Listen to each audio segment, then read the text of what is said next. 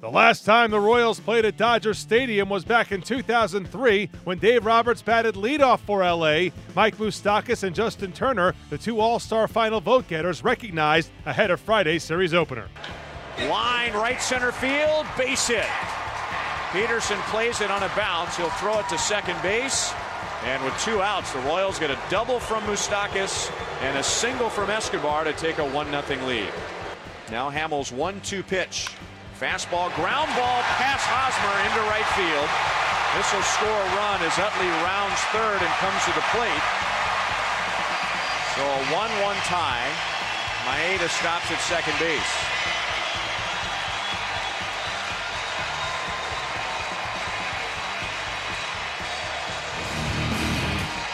Hammel just simply missed the location there.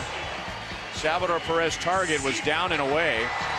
It was up and away, and Forsythe just got it in between Hosmer, who, by the way, Hosmer was off the line. Here's the 2 2. Seager line drive past Hosmer and into right field for a hit. Coming around third is Maeda. Here's Merrifield's throw. It is late. And the Dodgers take a 2 to 1 lead. Here's the 2 2 to Puig. High drive, deep left field, and gone way back into the bleachers.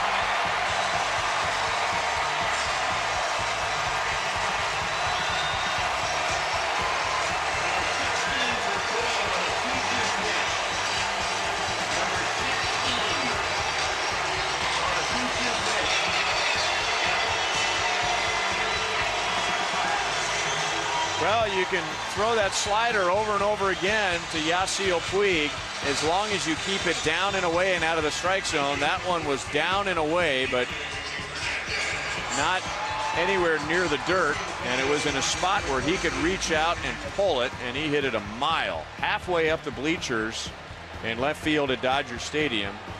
And the Dodgers lead 3 1. No balls, one strike on the left handed hitting Utley. He hits a drive into center field and well hit. Back goes Cain and it's over his head and right up against the base of the fence. Here comes Pederson to score and it is four to one. So it's a two-hit game for Utley who drives in his 23rd of the year. That goes along with the run scored. That is 1,000. That is pretty impressive. Chase Utley records a milestone, and the Dodgers win 4 1. They get four scoreless frames from their bullpen on Friday, capped off by Kenley Jansen, who now has 21 saves with a 0.98 ERA. The Royals see their four-game win streak come to an end on Friday. KC falls to 44 and 41 on the year. The Royals will try to even up their series at Dodger Stadium on Saturday when Ian Kennedy makes the start.